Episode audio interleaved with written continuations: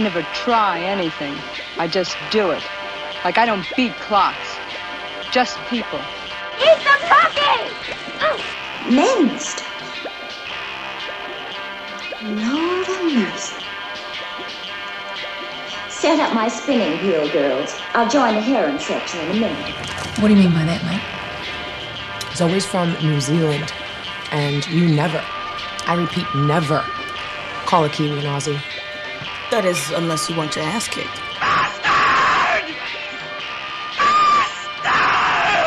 Where is my mother? Are you crazy? Where is she? Am I acting as if there's something wrong? God, Phil. I feel like a crime is about to be committed. This is the end of your rotten life, you motherfucking dope pusher. Welcome to Cine Sirens episode four. Where today we're going to be talking about Modesty Blaise and Cast a Dark Shadow. So this is our Dirk Bogarde special. Double Dirk. Double Dirk. so I am Shelley Grant, co-host of this podcast, and I am joined by my co-host, I'm Andrea Canales. Oh, also, also the co-host of this podcast. So we've established that we're co-hosts. yes. Thank you, Shell. it's been a while. We're a little out of practice. So we're those of you that have listened to us, thank you so much.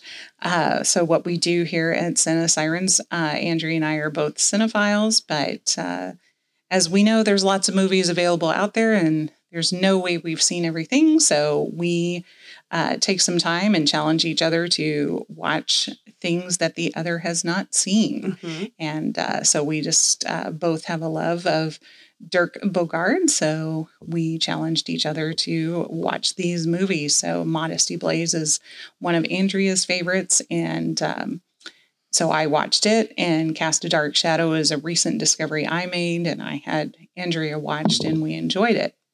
So, but before we delve into those two things, we're going to talk about some things that have our twats twitching right now. So, Andrea, what has your twat twitching? Well, it's that time of the year where my twat twitches. No, we're at uh, the Arizona State Fair, which I love to go to as much as I can. And to tie in beautifully with that, AGFA has just done an amazing restoration of the film She Freak from 1967. There 1967. are only two kinds of freaks, ladies and gentlemen. Those created by God and those made by man. Who the hell do you think you are, anyway? I know who I am. You're about to behold a sight so strange, so horrifying, so utterly monstrous. This little girl knows what she wants and is going to get it. Directed by Byron Mabe and produced by David F. Friedman. And it, it's just a film like that should not look this good. Like it just looks stunning. The restoration is just insane. I know that it was formerly a title available on Something Weird. And um, AGFA has just done an amazing job on it. And it's a very simple story. And a lot of the film um, is taken up by just uh, operational shots of people building and dismantling a carnival. so if you like that kind of stuff, which I do, uh, it's pretty great from the 60s. And um, you get very, the, you have to sit through a lot for uh, the payoff at the end, but um, it's thoroughly enjoyable. And if you like that kind of vintage side of carnival life and um, kind of like yeah vintage americana it's really fun to watch and then also go to to the state fair and then something else I've been checking out is uh, season three of Doctor Death, the podcast. So Oh, I've never, okay. I haven't watched any of the um, series, but uh, season three was Miracle Man, based on Dr. Paolo Macchiarini. And um, it was pretty interesting. I feel like compared to the other two seasons, this doctor wasn't as gruesome. Maybe he was really great at deception, and um, the story's really interesting because um, it's told by his former partner who worked for NBC. So she's a journalist herself. So you get a lot of time with her and her experience. So it was kind of an interesting take for that series of podcasts. Yeah, it wasn't as um, I guess distur- it's definitely there are disturbing elements, but not as disturbing as the the prior two. Mm, But okay. I I thought it was good though. Yeah, I did enjoy it. I always um I like the podcast that they produce on because I believe it's on it's Wondery. Wondery. Yeah, yeah. do. Wondery does a really nice job. Yeah, so um th- that's what has my twat twitching. How about you, Shelley? Right. That's excellent. Well, um, by the time this airs, this has been out for a while, but I really enjoyed um, Mike Flanagan's Midnight Mass Mm-hmm. on Netflix. Um, Mike Flanagan, of course, uh, gave us Oculus and Haunting of Hill House and Haunting of Bly Manor and uh, Gerald's Game. So he's just kind of done a lot um, recently here on uh, Netflix. And this was a passion project of his um, that he originally, I think, um, I read, he did a really great um, essay on bloodydisgusting.com Mm. that talked about the importance of midnight mass to him. And I believe he says in that article when he um, originally pitched his idea or was pitching to Netflix to start making things, this is what he pitched. And Mm. they passed on it, and several other places passed on it. And now he's built up enough success in cachet. He was able to do this. And this is a an isolated island community um, that begins to experience miracles upon this Mm. arrival of a young priest. And um, there's elements of the prodigal son coming home. Uh, there's another another character that's been away for a while and now has come home and so it, it, it really mixes in those things that i enjoy which is religion and faith and the nature of blind faith and then what happens in this isolated community when they um, perceive these things to be happening and how do they handle that. And it was just really well done. It was one of those i i try not to binge stuff. I want to Mm. sort of enjoy things. yeah but this was just so well done with just these amazing performances all around um, that i just was right into it. Um, kate siegel who is mike flanagan's wife she's one of the main characters but we also have um, kristen lehman rahul kohli who is in um, haunting of Bly manor um, Annabeth Gish is in the show. Like, there's just a lot of he works a lot with the same actors, which is Mm, nice. But then cool. brought in some new ones and stuff, and so it's just really well done, really beautiful. Um, so I'm, I just now I'm, I'm I've been a fan of his for a long time, but now I'll just watch whatever he makes because Mhm. he's just really uh, can tell a really great story. So um, I highly recommend that. And like I said, I'm a little. Um, this has been out for a little bit, so I'm sure people have found it. But um, if you haven't, this is definitely worth a watch. And I favor this more. There's Hill House has its big fans. Bly Manor has its big fans. This is definitely my favorite of everything he's done. It just feels like his magnum opus. Former uh, International Horror and Sci-Fi Film uh, Festival alumni, and Mhm. and mixing our episode today, we have the festival director Monty yazi Yes, thank you, Yan- uh, Monty. Yant, Yanti, Yanti. Thanks for being here. Yanti. So sorry, Monty. I'll be I'll be Yanti for this podcast.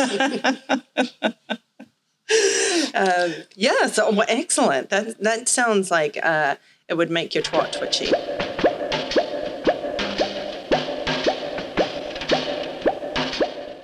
Um, well, shall we start with uh, my film, my pick for you? Yes, please. I will spare you my singing of the uh, theme song of Modesty Blaise, although it's ridiculously catchy. yes, it is.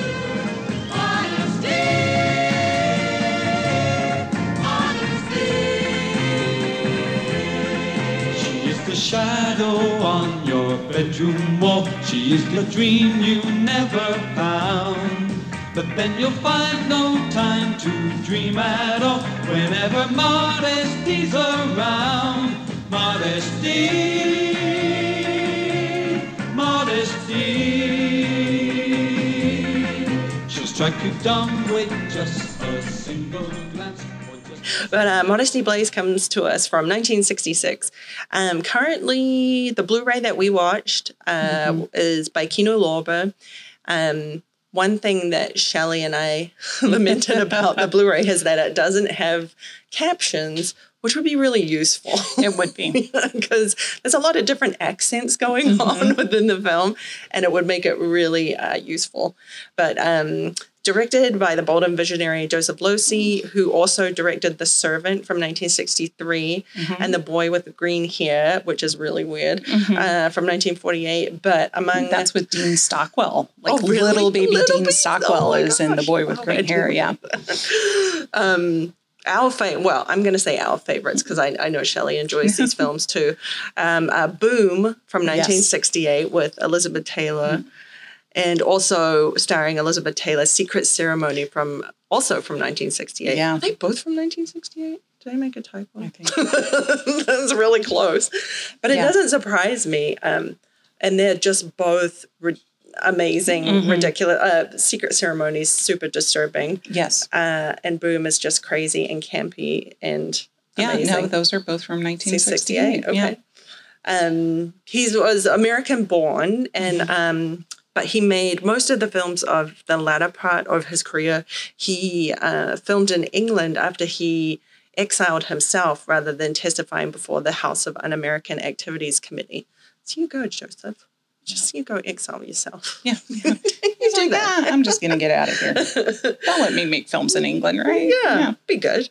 Good. Um, take, taken from uh, Peter O'Donnell and Jim Holdaway's comic books, um, the Modesty Blaise comic books, and um, basically was kind of 20th Century Fox trying to cash in on the Bond craze. Mhm. Um, and around that time, there's I really do love that time of filmmaking within 20th Century Fox. Like they just went out there and made some really wacky stuff, um, like Fathom from Mhm. 1967, starring Mhm. Raquel Welch. And then um, there's another one also uh, featuring really horrible uh, stereotypes of Arabic people is um, John Goldfarb, Please Come Home, starring Shirley MacLaine. Um, and then they did Our Man Flint and Like Flint. Um, so they were definitely trying to, yeah, cash in on the whole spy, uh, espionage, uh, not superhero, but, you know, superhuman. I Yeah, guess, yeah. um, so Modesty Blaise was, yeah, one property that they tried to to do that with. Mhm. Um, I'm gonna just do the plot is really not important. Nope. it's really hard to follow. It's convoluted. So I'll just Mhm. give you like a little bite and then we can kind of like go through the film and talk about it a bit more. Um, so starring Monica Vitti, who I adore. Um, it's her first English speaking role as a titular Modesty Blaise. She's a secret agent whose hair color, hairstyle, and mod clothing change at the snap of her fingers. So she's being used by the British government as a decoy in an effort to thwart a diamond heist. How, um, so she's being set up by the feds, but she's wise to the plot. So she calls in her sidekick, Willie Garvin, um, who a delightful uh, performance from Terence Stamp and a few other friends to outsmart them. Uh, meanwhile, at his island hideaway, Gabriel, which is Sir Dirk, uh, the diamond thief has his own plans for Blaise and Garvin. Here, we and I've been through some scrapes together, have we? Funny how we always survived, isn't it? Survived each other, Well, we shared the fights. but never shared the nights. Perhaps we should have. We could have. At Covent Garden, for Trovatore, we were shot at in the stalls. They all believed it was in the story. And we took nine curtain calls. Perhaps eight would have been enough. We've shared the thrills. We've even shared the kills. But such a perfect pair should surely share a bedroom. You know, it's cheaper too. It ain't. The other summer in Arizona, I was. So um, it's that's kind of the way that the, the film plays out um, is yeah as i said a little convoluted and Mhm. confusing it's for me the the enjoyment comes from um, the performance from Vitti, uh, Yeah. from Monica Vitti and uh, Terence Stamp, and then just the amazing production design, uh, set design um, of the film, and then also the theme song by John Dankworth. It's a really catchy, uh, um, has a really catchy soundtrack.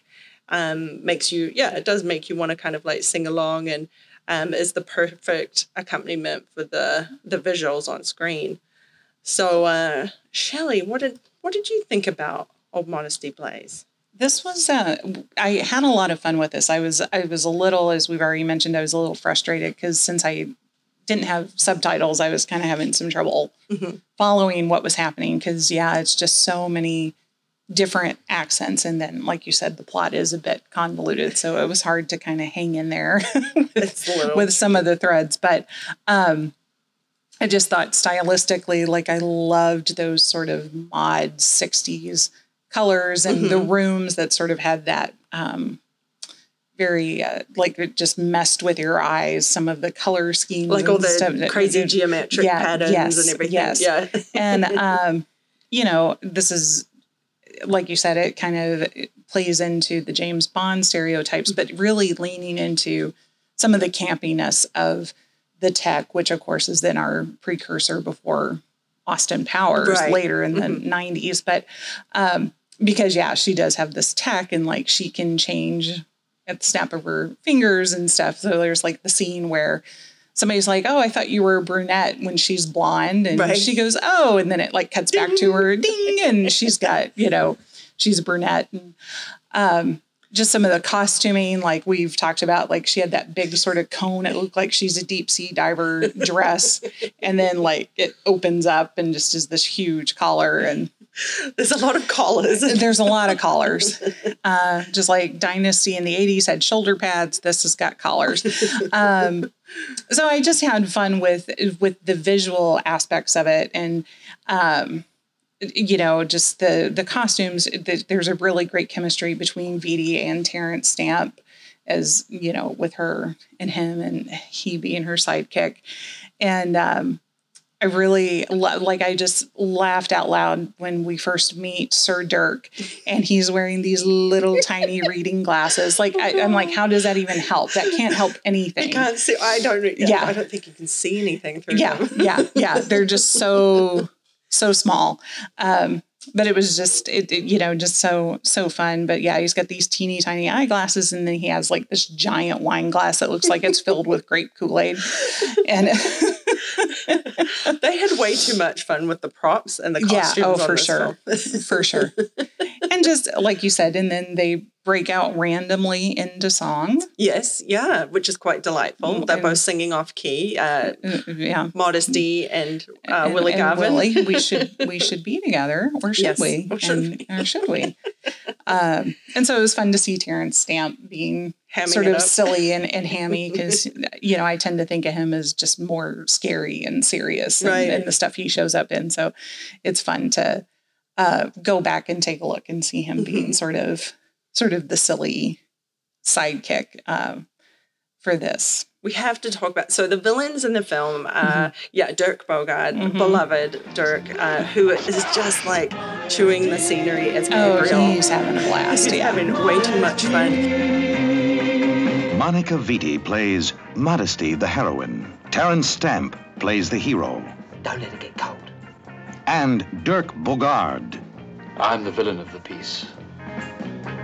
And I have to condemn you to death.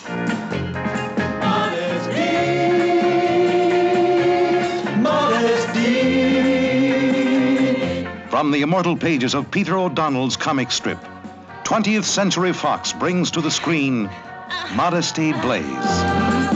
Modesty Blaise, the female answer to Julius Caesar, Genghis Khan, and those others who burn cities to save civilization. as he's definitely queer coded you know Mhm. like uh character and his sidekick is played by uh, clive revill who actually has two roles in the film Mhm. Um, and he's also in Fathom, which I mentioned before, but he plays uh, McWhirter, who's his Scottish, who is Gabriel's Scottish uh, accountant and bookkeeper, Right. and who's following Gabriel around everywhere with like a ledger Yeah, book and just- scribbling numbers and just like talking about, you know. As an accountant by trade, that's what I do. That's what I, you just I follow people I just around. follow people around with a ledger and write down numbers. So and saying that this the lobster's too expensive. the lobster's way too expensive, but the giant glass of Kool Aid's fine. That's fine. Yeah. And he also has um, a role as Sheikh Abu Tahir, who um, uh, that's a bit wacky, you know. Mhm. little bit of brown face going on there. A little bit. Just a little bit. And um, even stranger is uh, that the sheik calls Modesty his daughter, but his son. His son. His yeah. son, who's actually his daughter, because I guess he couldn't have any. I don't really know the reason. For that. daughters, or maybe because she is sort of in this masculine job that he treats her as Like- a like he would one of his sons. I don't, I don't know. It's very who knows. Who knows? Who knows? We have uh, Rossella Falk as uh, Clara Fothergill, who um, is essentially a psychopathic bodyguard for Gabriel and Mhm. likes to torture Mhm. people. But she has her her manservant that follows her around and she toys with him. But she lo- uh, she there's a really funny scene where she. Um, there's a mime who they've captured who's part of the, the plan because you know throw a mime in. And um who she yeah beats at a kind of a wrestling thing. The whole the set the scene the island or the island castle there looks so much like the setting for boom. I Mhm. think losey just had like a thing for beautiful mediterranean uh, Oh, for sure. locations Yeah. which totally get um, but yes the villains are a lot of fun they have this amazing um, island uh, lair with um, yes exactly what Shelley was talking about before a uh, rooms with uh, crazy geometric patterns Mhm. and um, lots of uh, fun props yeah like giant giants long stemmed wine Yeah. and lots of goofy stuff like that. Um, yeah, the problem it's you know as uh, as Disney would say, uh, there's some outdated cultural depictions in the film. A few, a few. So those are um, haven't really aged that well. Um, the rep- yeah representation of the Arabs and then of the um, of her uh, butler as well. I Mhm. believe his name is his name is uh, Wing. Um, so those are a little problematic, but um, yeah, Dirk Bogarde just for me, he's he- he's just having so much fun with this role, Mhm. and you know we um, known as someone. Well, you have a you have some nice history on Dirk. Did you want to kind of talk a little bit about? Yeah, him? he um well first he made five films with Losey altogether. So Which they really interesting. Yeah, they um wrote or did a lot of things together. So starting in 1954 with The Sleeping Tiger, 1963 The Servant, uh, King and Country in 1964, which Bogarde said that was his personal favorite of his films that he Mm. made. Modesty Blaise in 66 and then Accident in 1967 are the films he made with um, Losey. And uh, he did have sort of, um, from what I was finding, it seems like a complicated relationship with his fame um, because he was originally touted to be the British Rock Hudson. He was very uh, and just incredibly handsome and charming and just had sort of that um, movie idol charisma when Mhm. we think of some of those older movie stars. Um, but he did not want to play that game very well. So he very rarely granted interviews. He very rarely did um, any sort of press. He, the studio originally wanted him to go into an arranged marriage to kind of put at bay the the, the rumors, Rumors, that, that he was homosexual, which he was. Right. Um, and which is what Hudson had done Right. early in his studio career that he married one of the secretaries Mhm. and she was paid off for be, basically, you know, being his wife and, you know, keeping those speculations away. Mhm. Um, and then there's some speculation that um, because he was so similar to some other popular actors at that time, such as Montgomery Clift and Anthony Perkins, um, that that's sort of really sort of what kept him also from becoming a bigger Mm. success. That they were all sort of vying for some of these um, same roles, and it's interesting that all of those actors I just mentioned that he was compared to were also gay. Isn't that the parallels are really Mhm. interesting? Eh? Yeah. Um, so uh, he began to.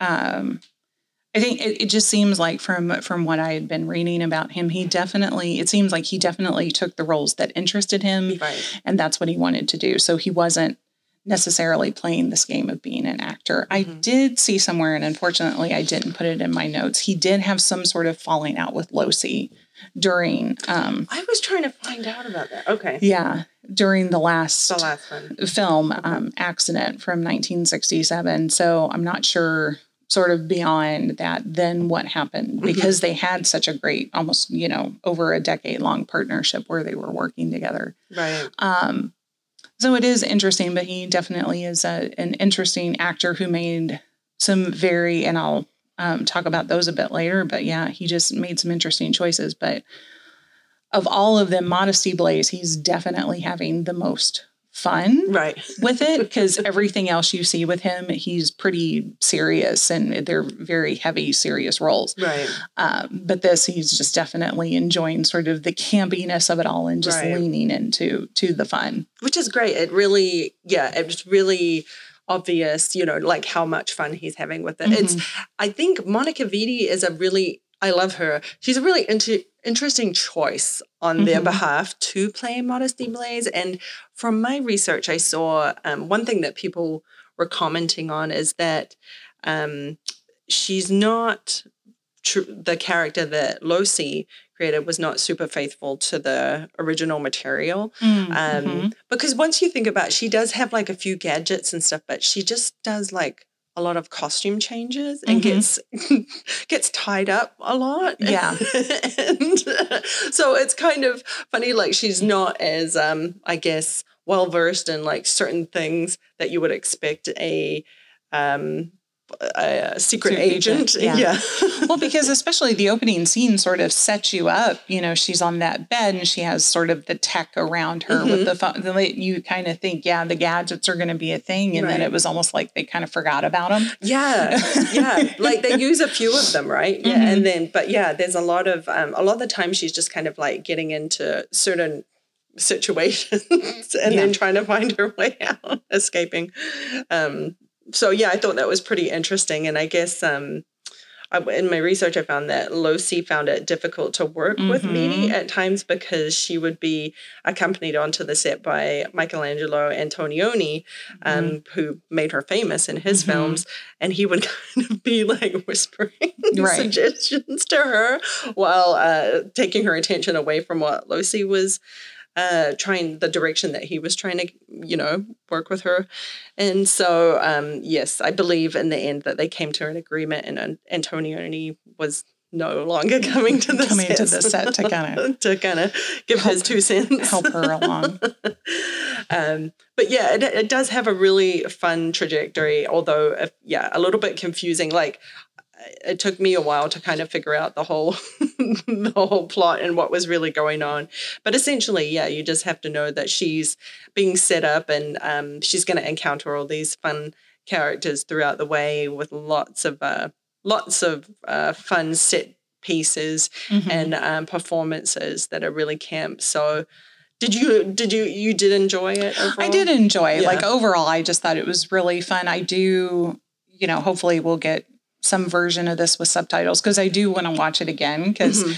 there was, it, it, it was just very nice and just a lot of, I had a lot of fun with it. yeah oh yeah well Yeah. So good, good choice. so that's Modesty Blaise from 1966. I don't know that it's streaming anywhere. Um, there might be a version on YouTube uh, that you can check out. Uh, but otherwise, Kino Lorber has a really nice Blu-ray sans captions.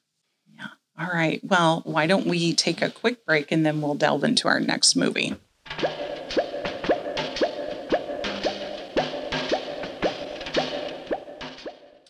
And so now the next movie we're going to talk about is Cast a Dark Shadow from 1955. Eddie, get off the magic carpet. Let's go for a ride. All right, Molly. Where do you want to go to tonight, Millie?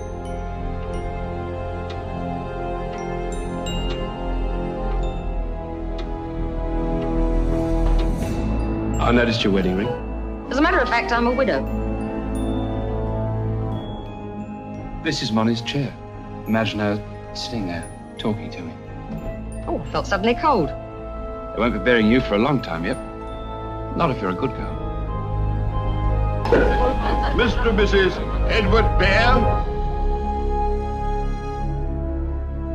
My money's my own. It stays that way. Get that into your head once and for all. Mrs. Bare? No one could ever prove that you did it. Had a sort of premonition. Of what? Someone's going to die.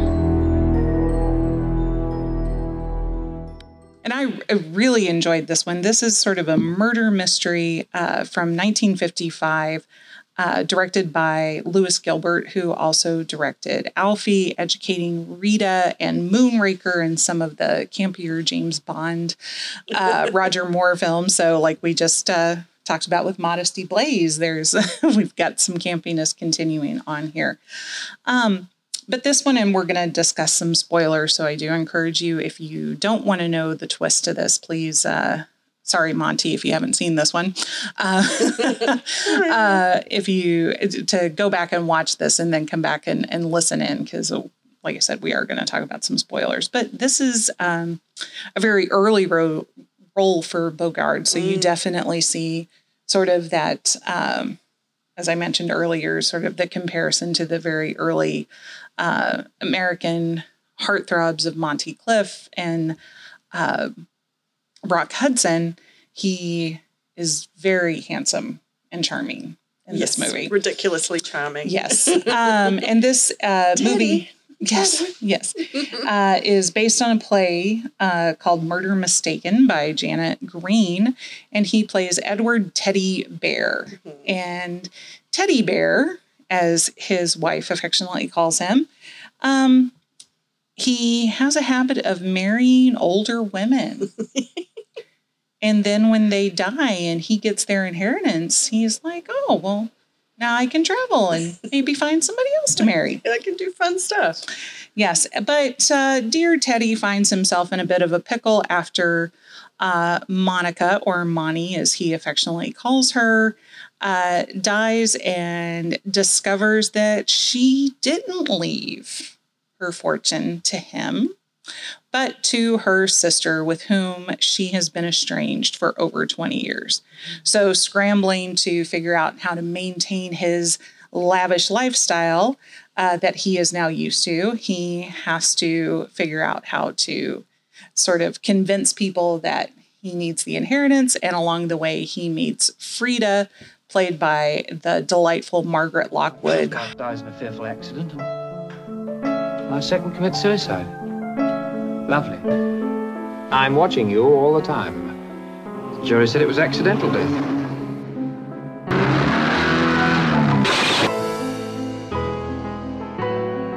I know what I've done. I've got my money. If further information comes to light, the case can be reopened. You know, if he'd had any more wives, I'd have had to sleep in the bathroom. It's good to have a friend to call on, Charlotte. Very dangerous. Gossip. How much do they have to be cheerful about, Emmy? Thousands and thousands of pounds. Had a sort of premonition. Edward! Someone's going to die.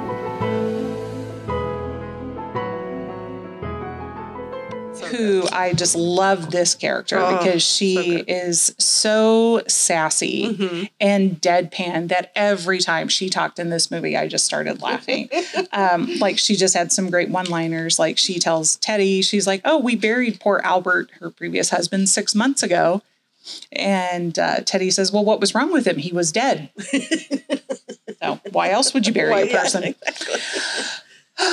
so she just uh, really just made this enjoyable, even sort of with the the the um, the mystery that's going on and and how Teddy, whom you know um, he is responsible for Monica's death, like is he going to get away with this? And Right. and how is this? Because you have uh, Robert Flemyng who plays Philip, who is the lawyer who suspects Teddy Foul play. is yeah. is is is uh, killed poor Monty, but doesn't quite know how to prove it. Can't prove it. It's been ruled a suicide within the courts and or an accidental death. Sorry, not a Mm, suicide. mhm. That it was an accidental death.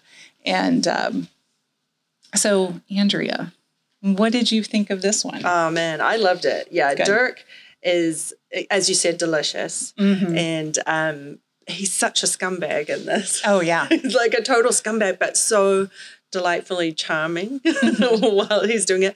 But the the person who made it for me was um, yeah Margaret Lockwood Mhm, as mhm. Frida. I was I was just really surprised at that character for the time. You know, I was Mhm. just I was surprised at how um, exactly deadpan and how assertive she was, and Mhm. she's not going to let uh, Teddy kind of um, she's on to him and she Right. and she's playing the game as well you know and um, she's very calculating as well like because you get the impression that she also married her husband for money because she talks about how she Mhm. was like a waitress um, at a bar and stuff and at one point like, when they have um, a party, you know, she can open up a, a beer for the Yeah. the fellow guest or champagne or whatever it is. But um, yeah, so she's they uh, the her Teddy and and Frida have both come from like working class backgrounds Yes. and married into great fortunes, and Right. she's not about to let him get away with um, her fortune. You know, Right. And I think, yeah, Teddy kind of meets his match in a lot of ways Mhm. in this Yeah. because she knows what he is. And she even has that line where she says, You may not be much of a catch, but I, so help me, I love you.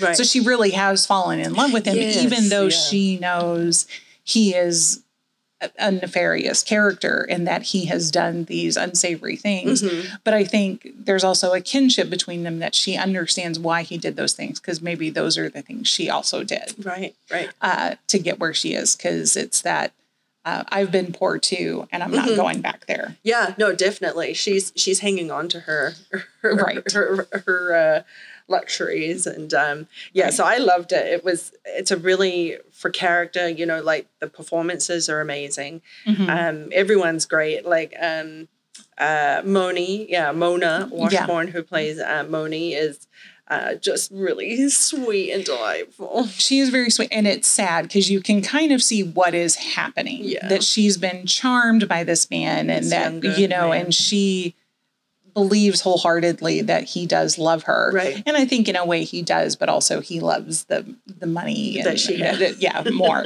and um you know, so when so it's very sad Mm-hmm. when she does pass away because you can kind of see the beach, you know what's going to happen. Yeah. You know that she is not long Long for for the world and um and, it, and just sort of how he kind of runs the so that's why he doesn't like the lawyer because philip is definitely on to him Mhm. as well Yeah. uh, but then they have that silly maid uh, oh, Emmy. emmy paid by kathleen harris who was sort of Hold known on. yeah on. yeah you know They're so just Yeah. oh god, they're so they treat her so poorly. oh they're so mean to her Yeah. even frida like when frida is sort of like at the end of the film when they're trying to leave Yeah. and she's trying to get emmy to go with her and you know and emmy is like i'll get car sick and she's like well you're older now your stomach your stomach's stronger You know? because Emmy's being a baby. She doesn't oh she's leave. being such a baby Yeah, she she's like i don't want to leave and like but then you know like he's taking advantage of emmy because uh, monty did leave her some money Right.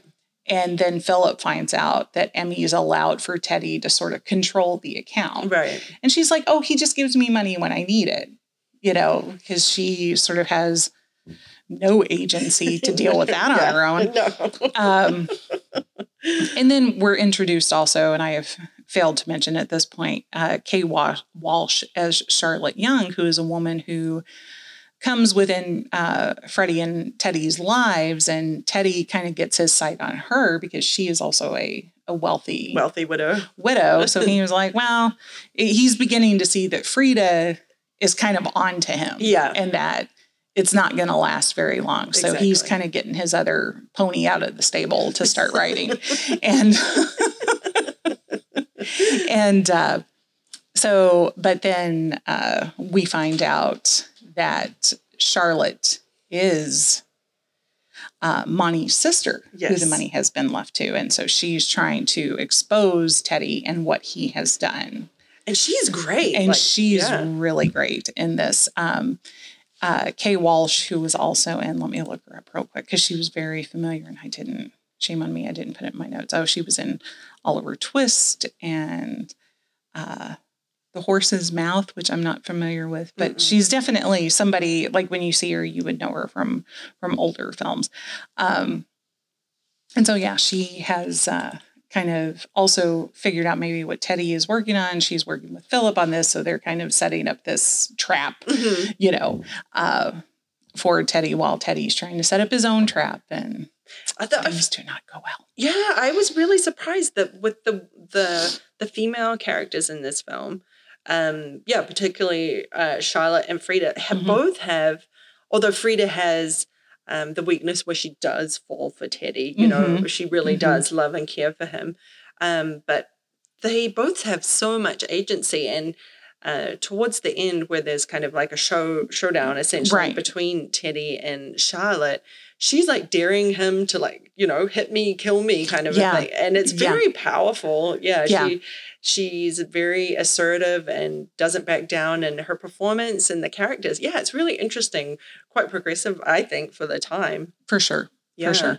Yeah, because they are both um, like you said, uh, Frida is kind of in this position of like she knows what he is, but then she loves him. So mm-hmm. she's not fully willing to stand up against him. But but the Charlotte character is. The Charlotte right. character, uh, you know, is is very much seeking vengeance mm-hmm. for her sister.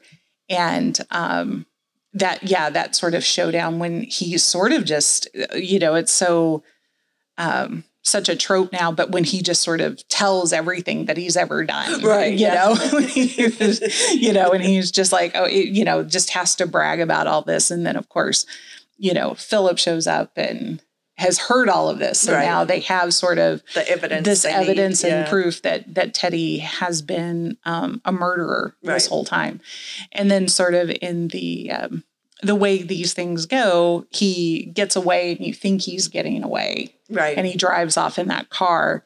And of course, they've kind of set you up for this all through the movie that like they're next to a cliff. And so there's like sort of the turn that was like danger curves ahead. Right. And, um, he had talked about how he was going to kill Charlotte by cutting the brake lines and stuff. So there is sort of these hints along the way of what's going to happen. And then you, yeah, find out at the end of the movie. He's driving off. You think he's going to get away. Right. And, and, he has also had this big speech how he cut the brake lines in yes. Charlotte's car. Exactly. And then he looks over and he sees her purse he's sitting on the seat. And he realized it. Yeah. and he's coming up upon that danger curves ahead. So, uh, much like in those Hays Code error movies, the, the, villain the, villain has to die. Yes, exactly. Has to have some sort of comeuppance. But um, this was just a, a, a, a super, super fun one. And uh, I think just a nice little murder mystery. Oh, it's yeah. like it's just under an hour and a half long. Yeah. So the pacing of it is really good and quick. And and the black and white, the cinematography mm-hmm. is really great. Like, um, yeah, it's and the performances are just all so solid. Yeah, mm-hmm. it's very, very enjoyable. Yeah, I really, uh, really enjoyed this one. This was a nice um, find. This was one I had just sort of stumbled upon. And then when we realized we were going to do Modesty Blaise, I'm like, okay, double Dirk, double Dirk. Here we go.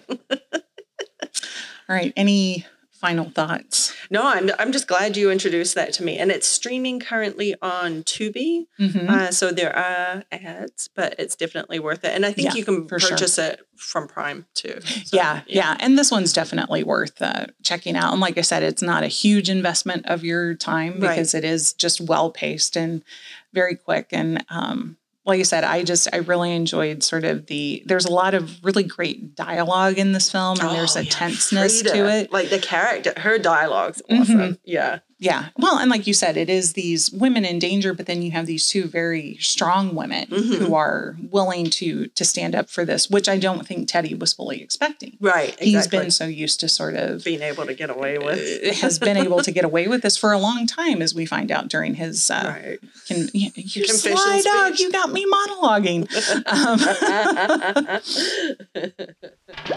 um,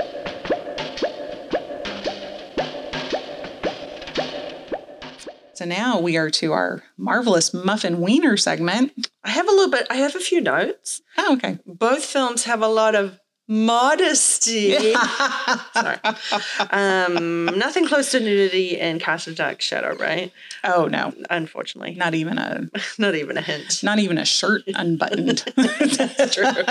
But um, in Modesty Blaise, you know, there's a few. Yeah, there's definitely you don't see any muffins or wieners, but you know, there's a little bit of l- nudity with a topless Terence Stamp. He's wearing that ridiculous gold lame wrap Oh, at one point, and uh, various states of undress for uh, Modesty Blaise. Like Mhm. Vitti, she's.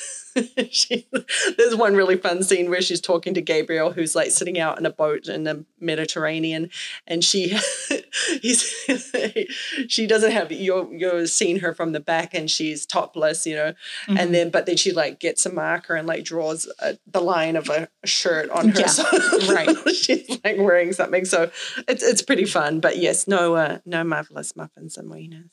No, a little bit of side boob. Oh, maybe some side boob. Maybe some side boob in there.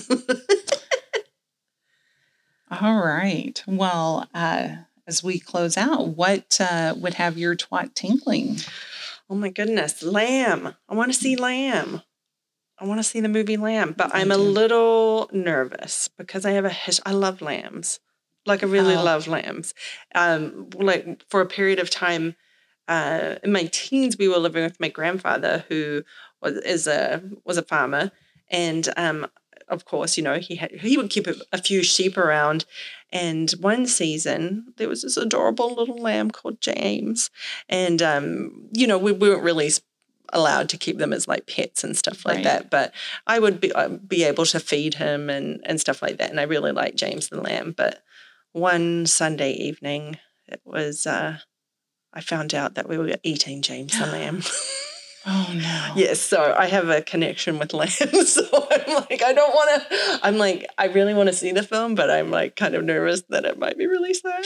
Might uh, be a bit traumatizing. Traumatizing. Um, and then I'm really excited for the new book. Uh, Warped and Faded, Weird Wednesday, and the Birth of the American Genre Film Mhm. Archive by Lars Nilsen, um, and then edited by Kier-La Janisse.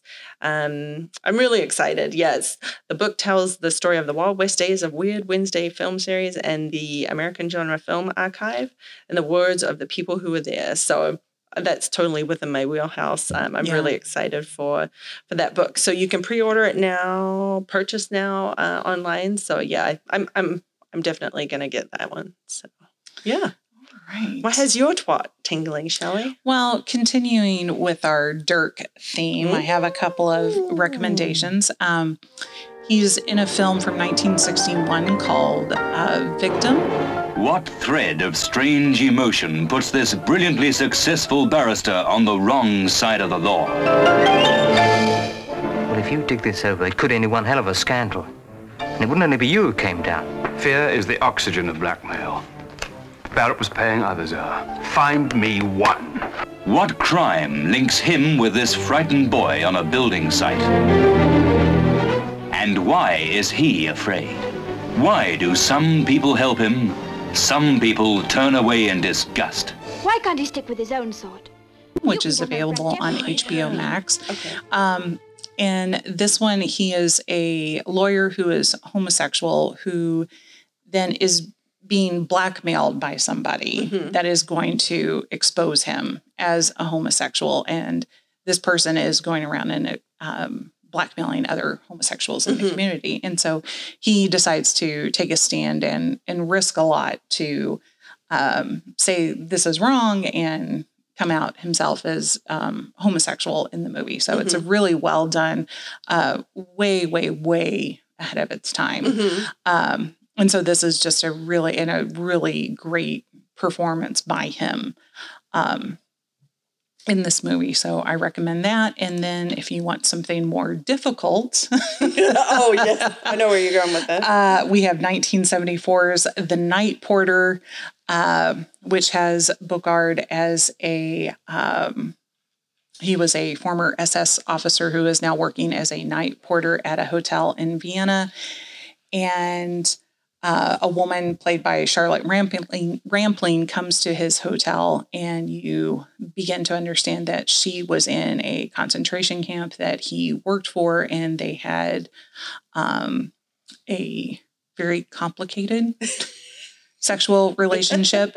and uh, upon seeing each other, they kind of fall into that relationship again. So Mm. this one's, um, like I said, it's a it's a difficult watch, but um, it is worth worth seeing if you want to challenge yourself. And it's excellent performances by both of them. Mm. And that Shelly got me this amazing Dirk Bogarde pin. What? was- Who's the? Oh, that is by uh, Kate Gabriel. Okay. Who is an artist who also, um, if you're a fan of the Pure Cinema podcast series, uh, she also did a great line of stuff for those guys as well. Oh, And she, yeah, kategabriel.com. She has some amazing stuff and very much appreciates um, old Hollywood. Mm, and so a lot of her stuff um, is kind of themed about Mm-hmm. old Hollywood. So I, I love her stuff. Awesome. Oh, that's so great. Yeah, I love to have some love for Dirk. He's really um and um, was an amazing actor and Mhm. um yeah, I really I think we showcased two really unique films. So Yeah. Yeah. And just again, appreciating sort of the, it, it very much seems as you look at his career and as I was looking through some of the stuff he's done, he definitely um, chose, it, it seems like he chose exactly what he wanted to do. There Mhm. doesn't seem to be anything in there that he was like just doing it for the paycheck, that Right. he, uh, he really believed in the projects he worked on and wanted to challenge himself and do those things as an actor. So I can appreciate that. For sure. Oh, awesome. Well, thank you for joining us for another episode of Cine Sirens. And we'll be back next time to talk about Molly and Lawless John from 1972. Sam Elliott. Let's talk about some Sam Elliott. I never try anything. I just do it. Like I don't beat clocks. Just people. Eat the cookie! Minced. Lord of mercy. Set up my spinning wheel, girls. I'll join the heron section in a minute. What do you mean by that, Mike? He's always from New Zealand, and you never, I repeat, never call a Kiwi an Aussie. That is, unless you want your ass kicked.